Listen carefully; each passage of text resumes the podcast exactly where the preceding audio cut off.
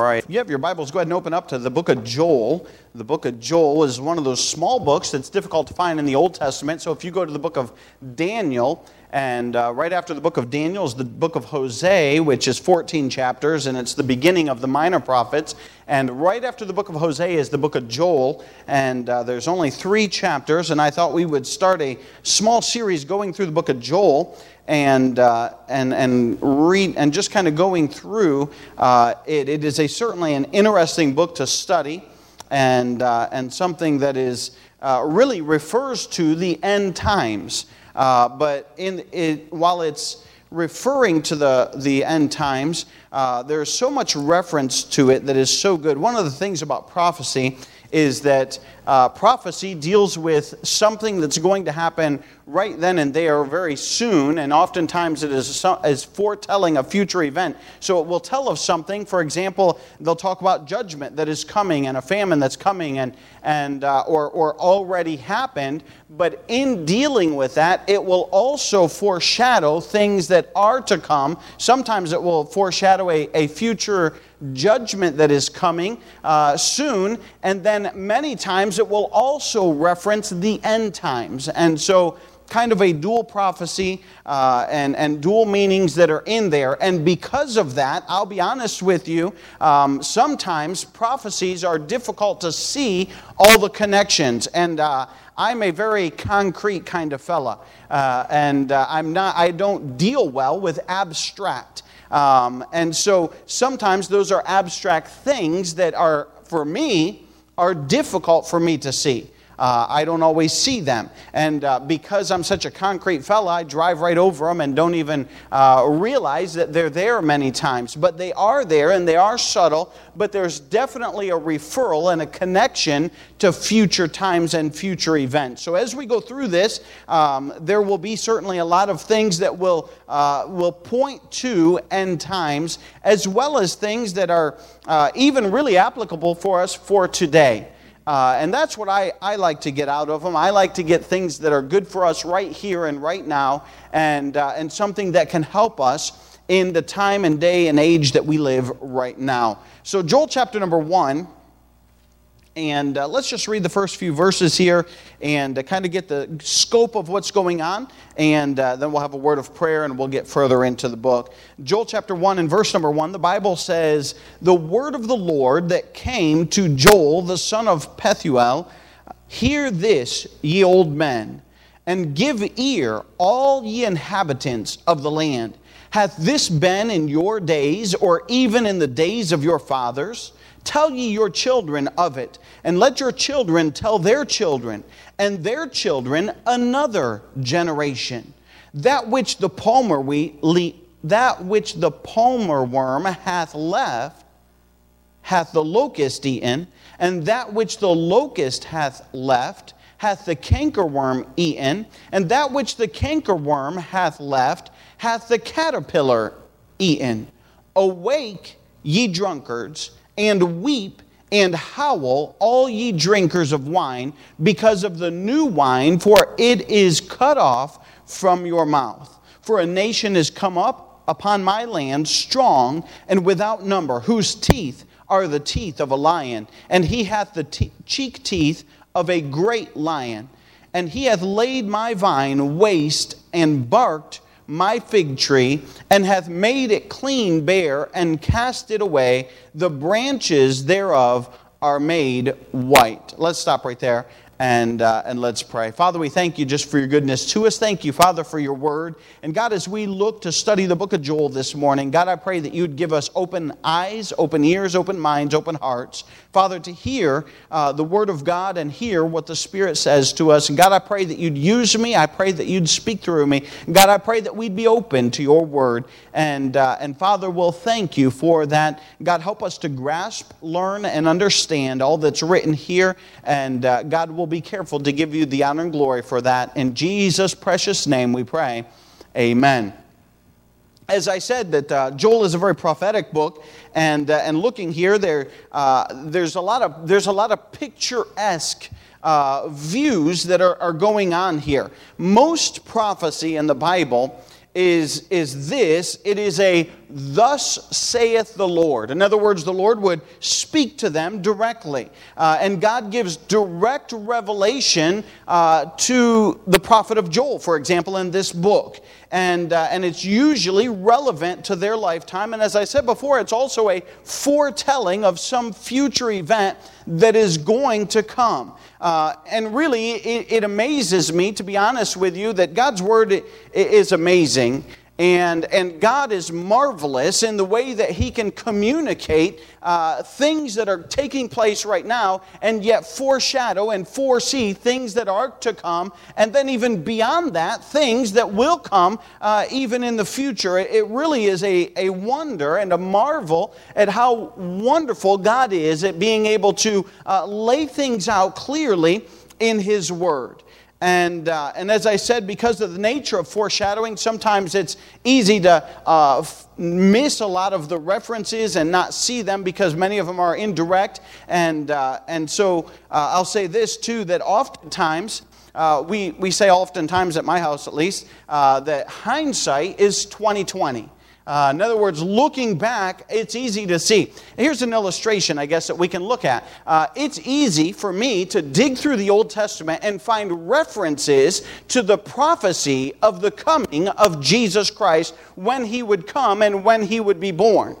Because we're looking back at it. We're looking at the fact that, hey, Jesus has already come to the world. He was already born. He was born in Bethlehem. He was born of a virgin. He was born in, and we know these things. So we're looking back and we're saying, oh, look, those prophecies all tied to this event in this time. But if we lived on this side of the birth of Jesus Christ and we knew that, hey, there was a promised Messiah that would come, but we did not know when he would come, we're looking forward and we're saying, hmm, I wonder when this is going to be.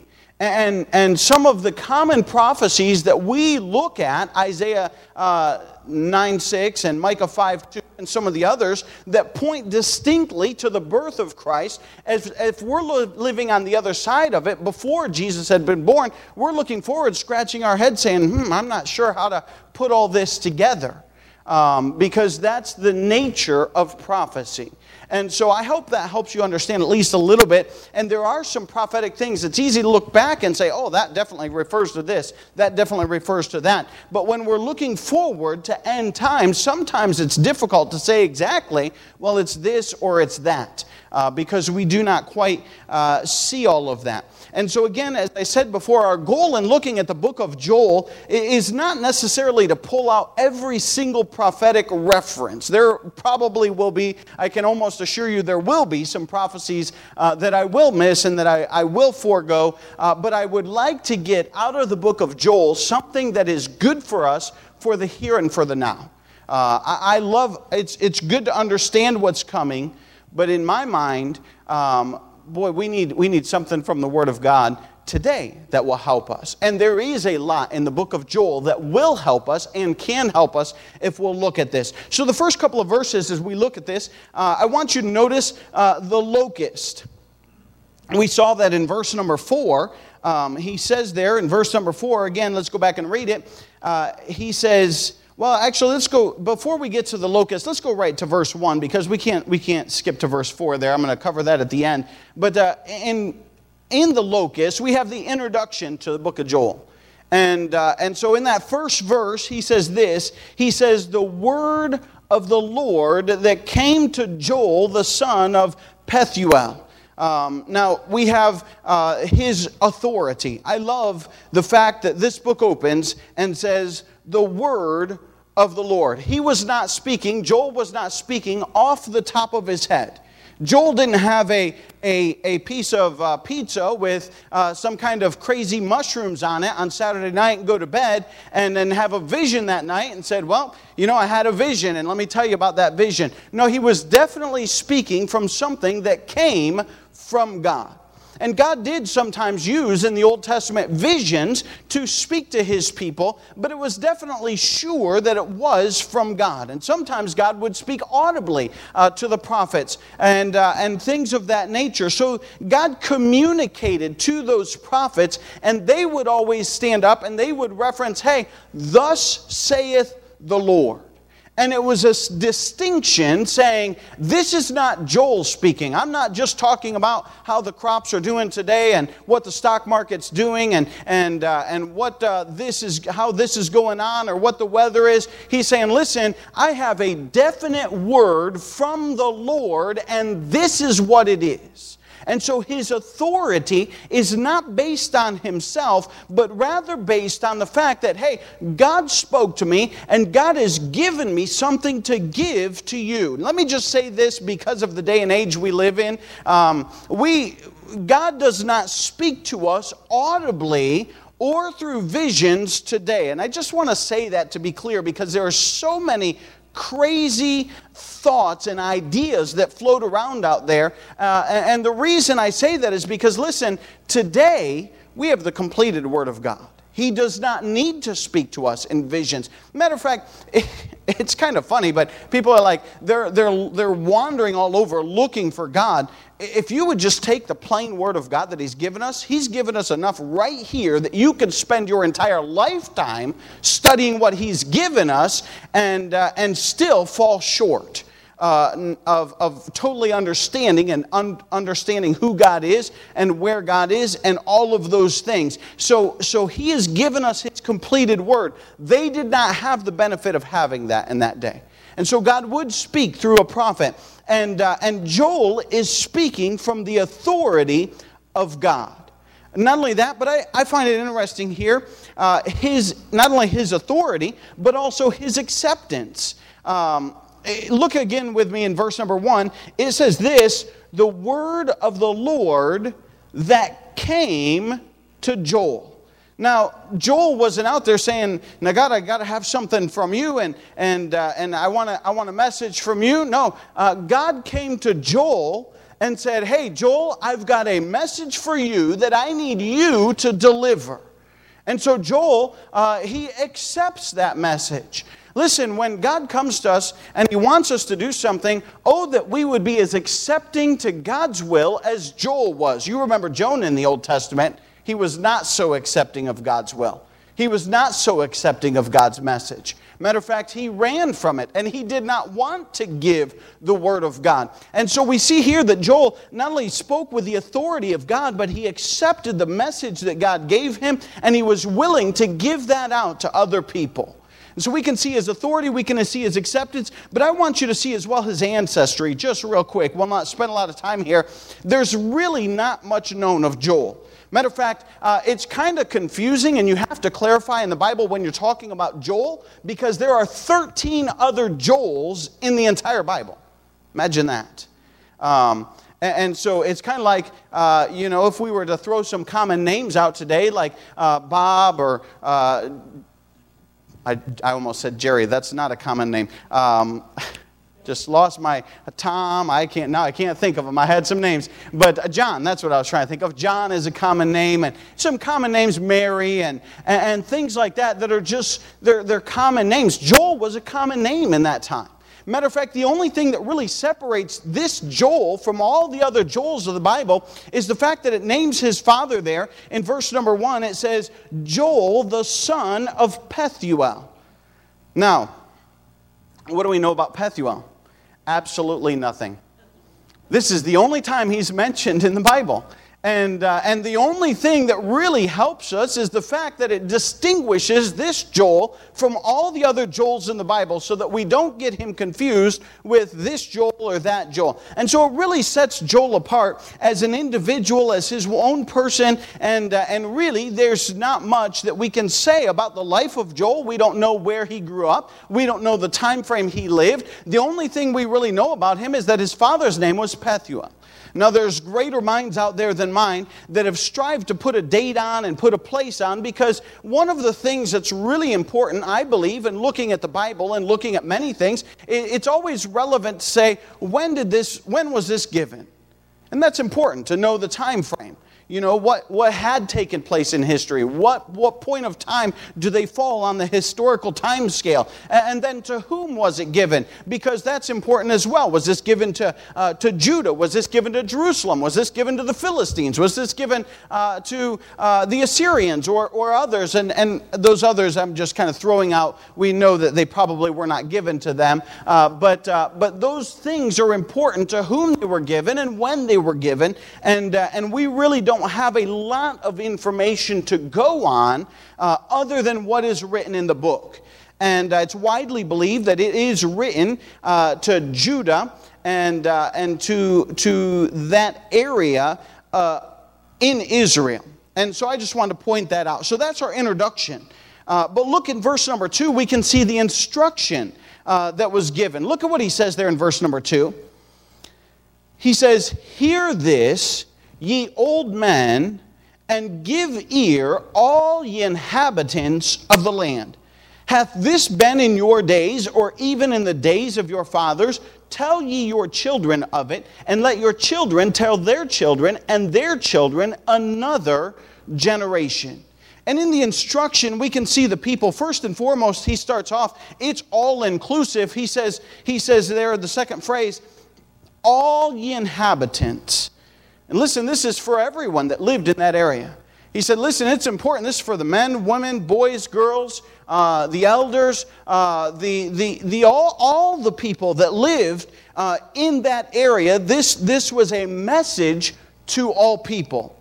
But I want you to notice as well in verse number two that he singles out the older men, he says. He says, Hear this, ye old men.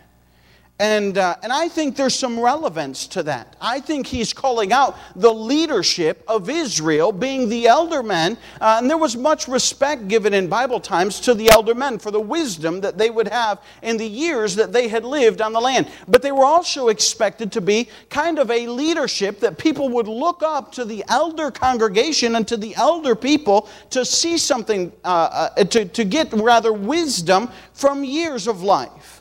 And listen, that's a biblical concept, matter of fact. The Bible says in Titus chapter 2 and verse number 1, he said, But speak thou the things which become sound doctrine, that the aged men be sober, grave, temperate, sound in faith, in charity, in patience. And the idea is that, hey, that they would be an example to the younger generations that would come after them. And so he's kind of saying here in Joel chapter uh, 1 and verse number 2, he's saying, listen, uh, listen, the older generations of Israel, hey, it's important for you to hear this message and understand where we are at. And he calls him out directly. And he calls out all the people and so uh, that's interesting and that's important. Look at verse number two as well. He says this, the second half, he says, Hath this been in your days, or even in the days of your fathers? Not only do we have the people that he called out, but we have the pondering that he calls them to. Hath this been, he says. He said, Has it ever been like this before? You know, it's good it's good to learn history. I'll be honest with you, I didn't do very well in history. I didn't think it was that important when I was in school. And, and I did not like to read. I'd rather go tear something apart and do something and put it back together than to read. I just, that's just who I am. And so I, I struggled with history. But that one thing that we can learn from history that we really don't learn from history. That's why it repeats itself over and over and over again, because we can learn the first time around, and it's bound to repeat itself because we don't go back and learn what took place. And so, what he's saying in verse number two there, he's saying, Hey, has this ever taken place in your day? You know, there's a lot of heritage that's kept in the years of wisdom that man lives on the earth if he pays attention to what's going on. I was thinking the other day as I read this, and I was thinking about, um, you know, what's probably one of the, uh, one of the most significant events in our country. One of them, there's been many, no doubt, but one of them I thought was, you know, the Great Depression and how that impacted our country. And I thought, you know, there's really not many people alive that lived through the Great Depression that could tell us about it. I thought, you know, it happened in 1929, 1930. If they lived, uh, lived to tell about, if they lived through it, you know, and right now they were 90 some years old, I'm not good with math on the fly, they would have been zero in the Great Depression, so they would have zero memory of it. One, two, three. You really would have had to been 10 years old, 11, 12, 13 to remember it and really have an impact and be able to pass any information down. And now you're talking 100 years old. 101, 102 years old, 103, 110 years old, uh, that would have remembered that. And, and most of those people are gone. They're not here. Uh, now, there might be a some, uh, a few, but what he's saying is, hey, look back over your life and remember the days and remember some of the things that have taken place. And he's saying, this is important. Have any of you, he's saying, ever seen something of this? Uh, uh of this gravitude, of this, uh, of this disastrous that has taken place. And he's asking them uh, to personally look at it. Maybe it's a personal level. Maybe it's a congregational level. Maybe it was just uh, for, for their tribe. And he's saying, hey, is anything like this taking place in your tribe or in your family or in your personal life? And then not only that, but maybe on a national level. Hey, has Israel ever saw something that has been uh, this, this disastrous? And so he's asking them to ponder on that. But not only that, in verse number three, we can see the propagation because look at what he says. He says, Tell your children of it, and let your children tell their children, and their children another generation. And he's saying, Listen, this is so important, and this is so significant that this event needs to be passed down from generation to generation. They need to learn history. Um, one time I was studying and uh, I, I, I, find it interesting to put timelines together. And so uh, I actually, I still have it in my office. I, I still will refer back to it. But I put together a chart from the time that, that, that um, Adam was put on the earth, that he was created. And then we don't know what date that was, but we'll call that date zero, okay? Uh, because it was the beginning of time. And then when he died, we do know that because the Bible tells us that. And then there's many people it says, and they were born and tells you the time and then tells you when they died. And there's some things that you can calculate. So I, I put together a chart of, of the fact Adam's life and how long it was. And they were 900 years. And uh, you say, Pastor, do you believe that? Yes, I believe those were 900 literal years that he lived. And so he would live that much time on the earth, and then uh, somebody else would be born. And basically, I, I drew that out till, till the flood. And basically, I got to the idea uh, that Noah himself could have, and I don't remember exactly, so don't take my word. You have to go home and build your own chart and figure it out, okay? But, uh, but, but Noah basically could have talked to uh, his great, great, great, great grandfather because they lived so long, who would have talked to his great, great, great, great grandfather that would have known Adam. So it was only like third time around. You see what I'm saying? It was not, though many years had passed, uh, the fact is, history lived on in the minds of those people, and they could pass it on to their uh, great, great, great, great, great grandchildren because they would still be alive and still see them and they would all gather at Grandpa's house for, uh, for Thanksgiving. I don't think they had Thanksgiving, but uh, could you imagine the gathering? If you lived 900 years, I mean, uh, how much family you would have at that time? Boy, you talk about a family gathering, uh, that would be a big event, all right? And, uh, and so they would pass that information along. And that's what he's saying here is listen, this is so important and this is so significant that it needs passed on from generation to generation. Don't neglect that your kids would know what God has done in this event. Now, what is this event that he's talking about? We've looked at all this introduction. Verse number four tells us what the event is it is the locust. Look with me at verse number four. He says, That which the palmer worm hath left, the locust, or hath the locust eaten, and that which the locust hath left, hath the cankerworm eaten, and that which the cankerworm hath left hath the caterpillar eaten. And it was an, ev- an ev- invasion of locusts that came and absolutely decimated the land. I got to looking that up. I thought, that's weird. I mean, uh, uh, uh, just a swarm of locusts. And so I looked that up. I really wanted to get a video and, and show it on the screen, but I couldn't, I couldn't find what really what I had envisioned in my mind. Um, I mean, I found some, but I couldn't find something that I really wanted to show. But, uh, but you, you can look up uh, a swarm of grasshoppers and it is unbelievable. It, it is quite phenomenal to, to, to, to, watch that. Matter of fact, it's taken place, and you think, oh, that takes place in Africa. That's taken place here in America. Uh, it took place uh, out west. I forget where, if it was Wyoming or Montana, I can't remember. Out there, uh, it's t- taken place in, um, in Nevada, uh, and, and it's taken place where just swarms uh, of these grasshoppers come in, and I read all about it, and it's really it's a phenomenal event, to be honest with you. Now, it's very destructive. It's very bad for, for the environment, but just, uh, or for the crops rather, and for the people that are raising those crops. But, but just to go out and watch it, and I was watching one, and, and, and they said there was absolutely nothing they could do. And they were talking to one of the lead scientists, and they said, Well, what can be done about this problem? And, she, and, and in battling these uh, grasshoppers that are taking over everything. And she said, Well, there's only one way to take care of it winter will come. she said it'll kill them all. There was really nothing you could do, and I was just amazed, uh, you know, that, that we live in the highfalutin day of technology and all of our abilities that we tout, and really still God's got a couple over on us that we still can't keep under our thumb and control uh, because He is God.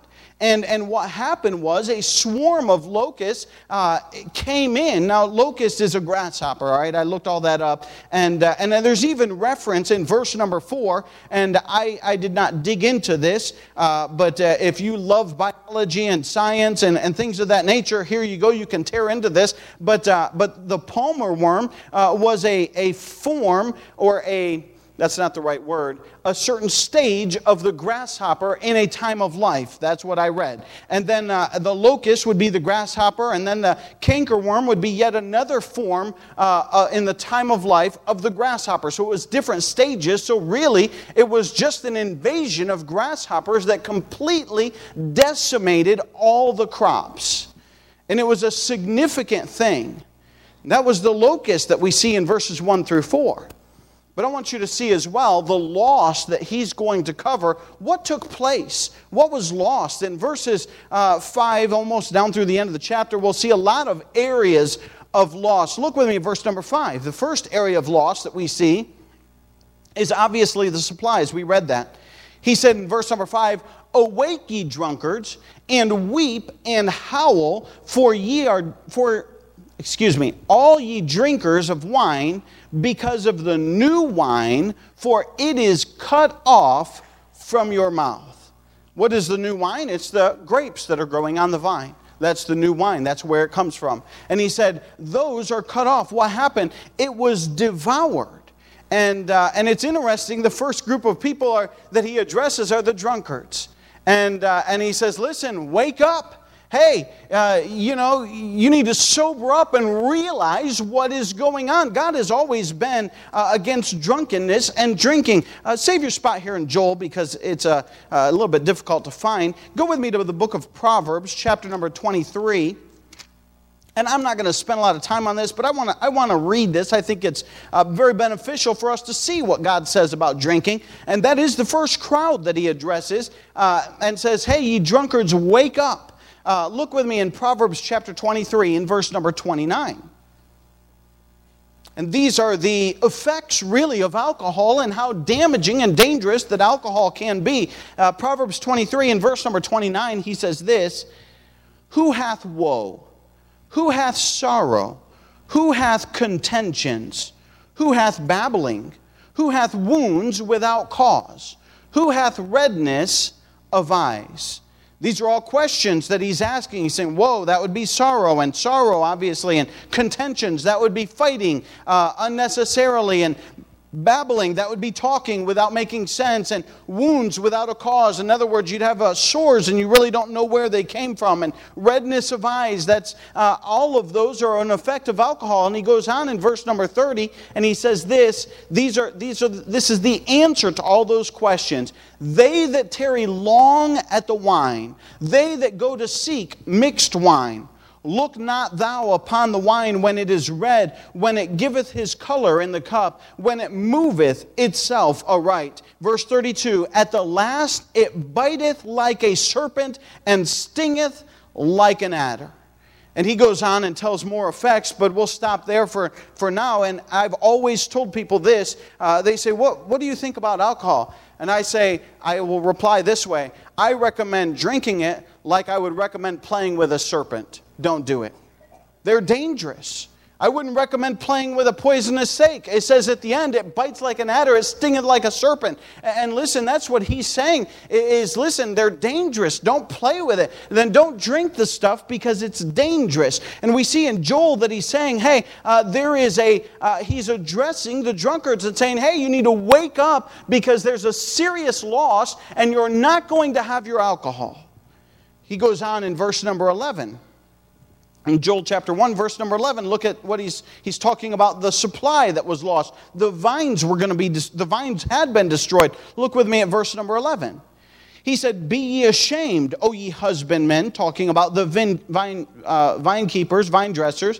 Howl, O ye vine dressers, for the wheat and for the barley, because the harvest of the field is perished the vine is dried up, the fig tree languisheth, the pomegranate tree, the palm tree also, and the apple tree, even all the trees of the field are withered because joy is withered away from the sons of men. And we're talking physically that there was a great loss. I mean, they had lost their uh, vineyards, they had lost their fruit trees, they had lost their uh, grains and the, the wheats and all the things of those that had been wiped out by this plague of locusts and grasshoppers who had destroyed everything.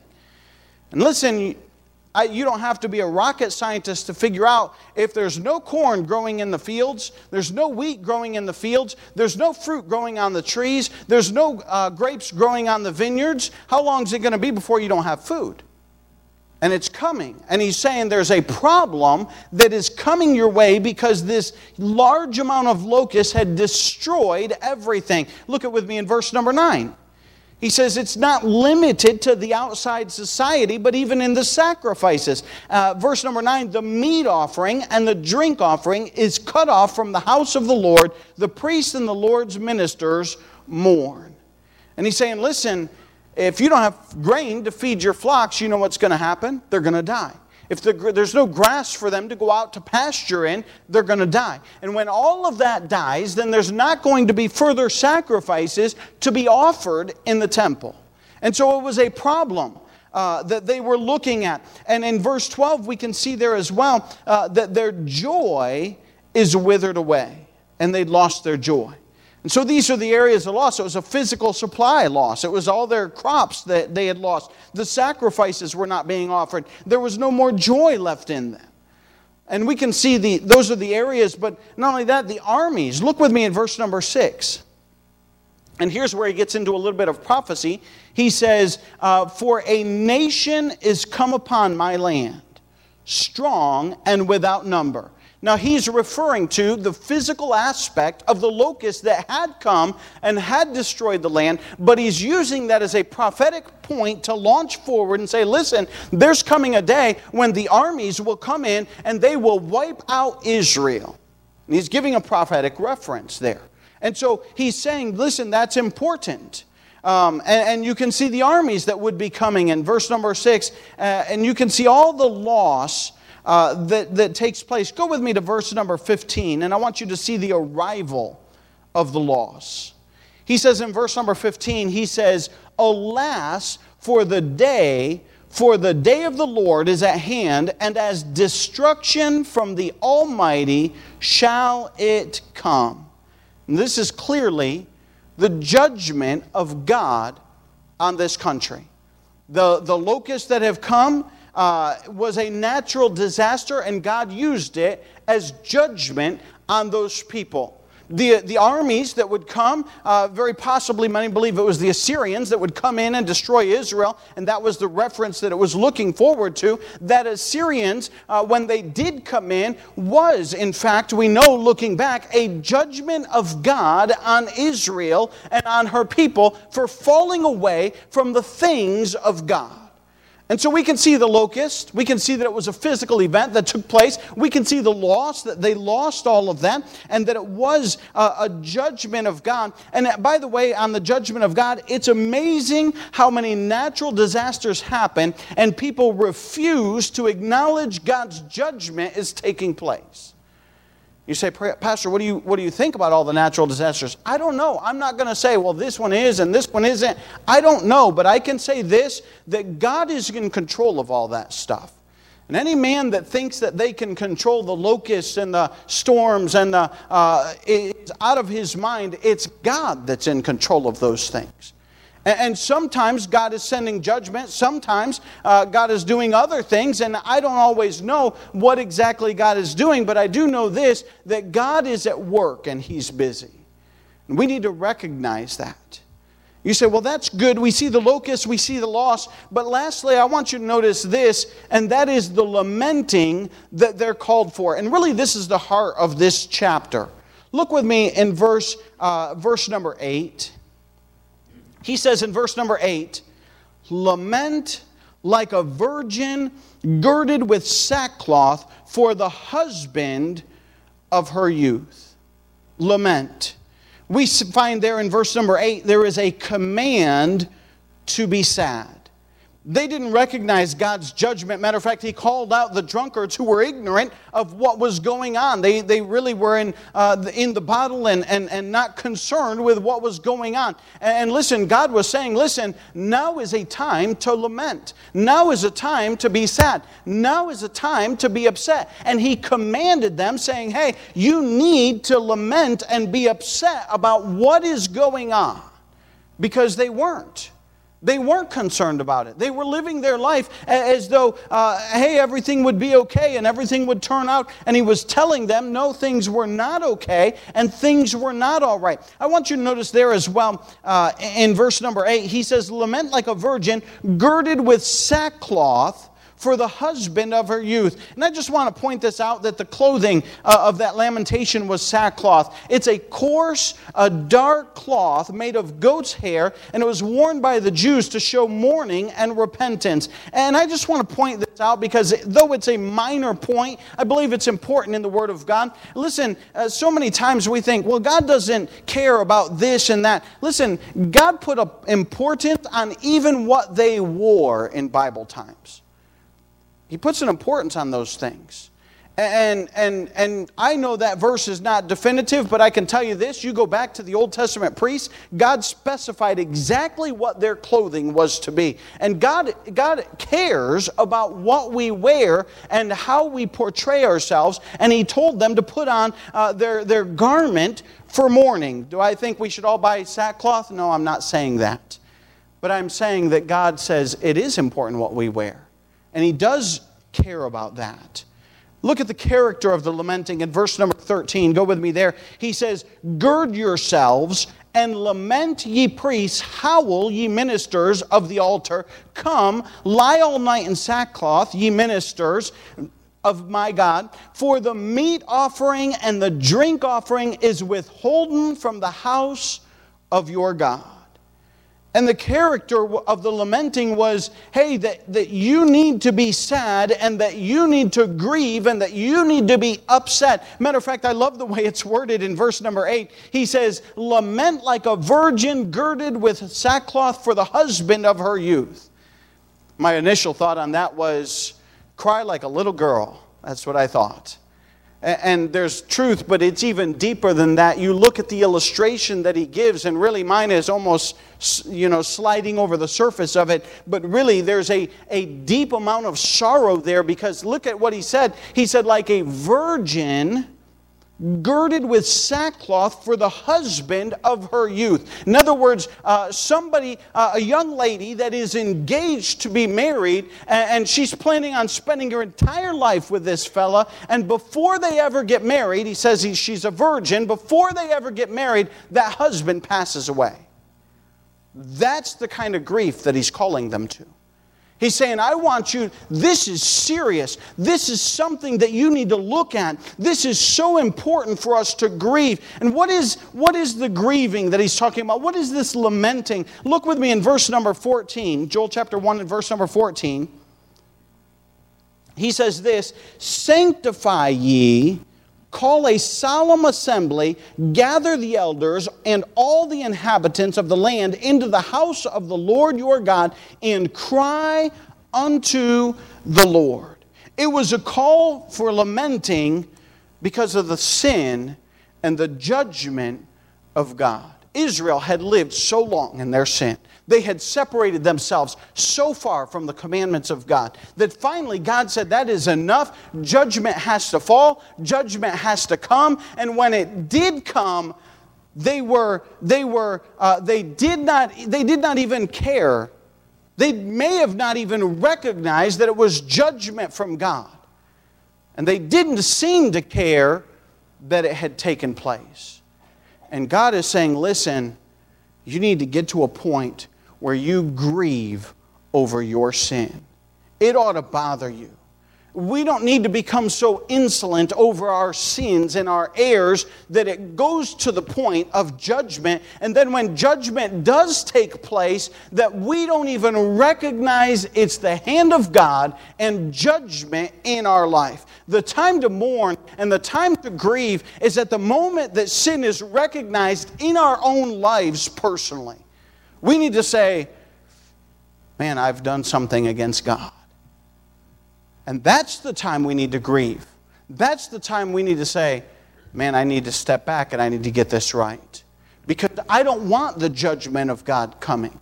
Hey, that's personal level. That's on a congregational level of our church. That's on a national level of our country. Uh, we ought to be grieving not only for our sins personally, uh, but we ought to be grieving for our sins as a congregation. But then, lastly, we ought to be grieving about the sins of our nation. Listen, how long till God's judgment comes? I don't know. I really can't tell you. Has God's judgment already come? Well, I think in a couple places and a couple times, yeah, it has. I think natural disasters and some of the things that has taken place, I look back and, and, and, and, and I think, man, that's the hand of God. And am I saying we're doomed as a country? No, I'm saying we need to take sin serious. That's the whole point. Israel did not take sin seriously. They were insolent about it. They didn't care. They, they, they didn't, uh, it didn't bother them. And, and they had walked away so far from God that when judgment came, they didn't recognize it as judgment from God. And he asked them, Has you ever seen judgment like this in your day? Have you ever seen something so terrible take place? And, and he was asking them to consider it and to think about it because the gravity and the seriousness of what had taken place was so important to him. And God was commanding them, saying, Listen, you need to grieve over your sin. We quote that verse in Second, uh, Chronicles uh, 7 14. If my people, which are called by my name, will humble themselves and turn from their wicked ways. And, and, and, um, and he goes on, but the idea there is, is how can you turn from your wicked way if you never recognize the sin that's before you and don't grieve over that? And he's saying, listen, it's important. We need to grieve over our sin. We ought to be sad when we have sin in our life. It ought to bother us. It ought to bother us that we would offend God or go against God's word. We ought not be so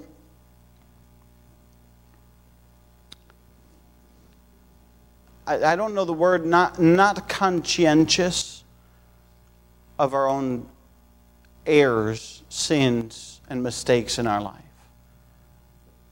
And in our country. And there's plenty in our country. And we need to be sad about those and he proclaimed a fast and prayer. That would be saying, God, I'm going to set aside food and I'm going to pray and I'm going to be serious about seeking your face. And that's a heavy chapter, and I realize that, but that's really the point of his chapter. He's saying, listen, it's a time to lament for our sin. As we stand to our feet with our heads bowed and our eyes closed,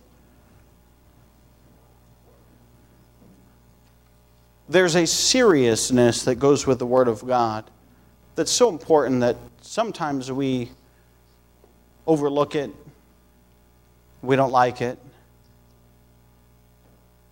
But I can promise you, we don't like the judgment that comes either.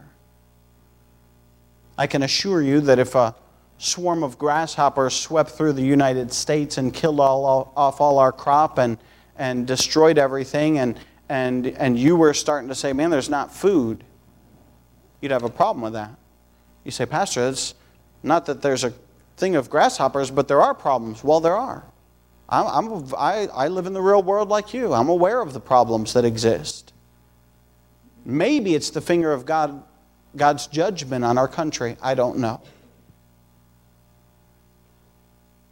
But I know this as believers and as Christians, number one, you can trust God. I don't want you to be fearful. I don't want you to leave here being fearful for things to come, but I do want you to leave here serious for God. Father, we pray, as we've looked at this first chapter of Joel, at the seriousness of sin, the seriousness of repentance, the call to repentance, and to be, be grieved over our own sin. God, may, may we be challenged to draw so much closer to you and to not take the things that you've given us lightly, but to take them seriously. Because, God, they are important. God, I pray that you'd help us to see that in our own lives, in our own church, in our own country. God will thank you for that. In Jesus' precious name, I pray. Amen. As the piano begins to play, if God's spoken to your heart, the altar's open.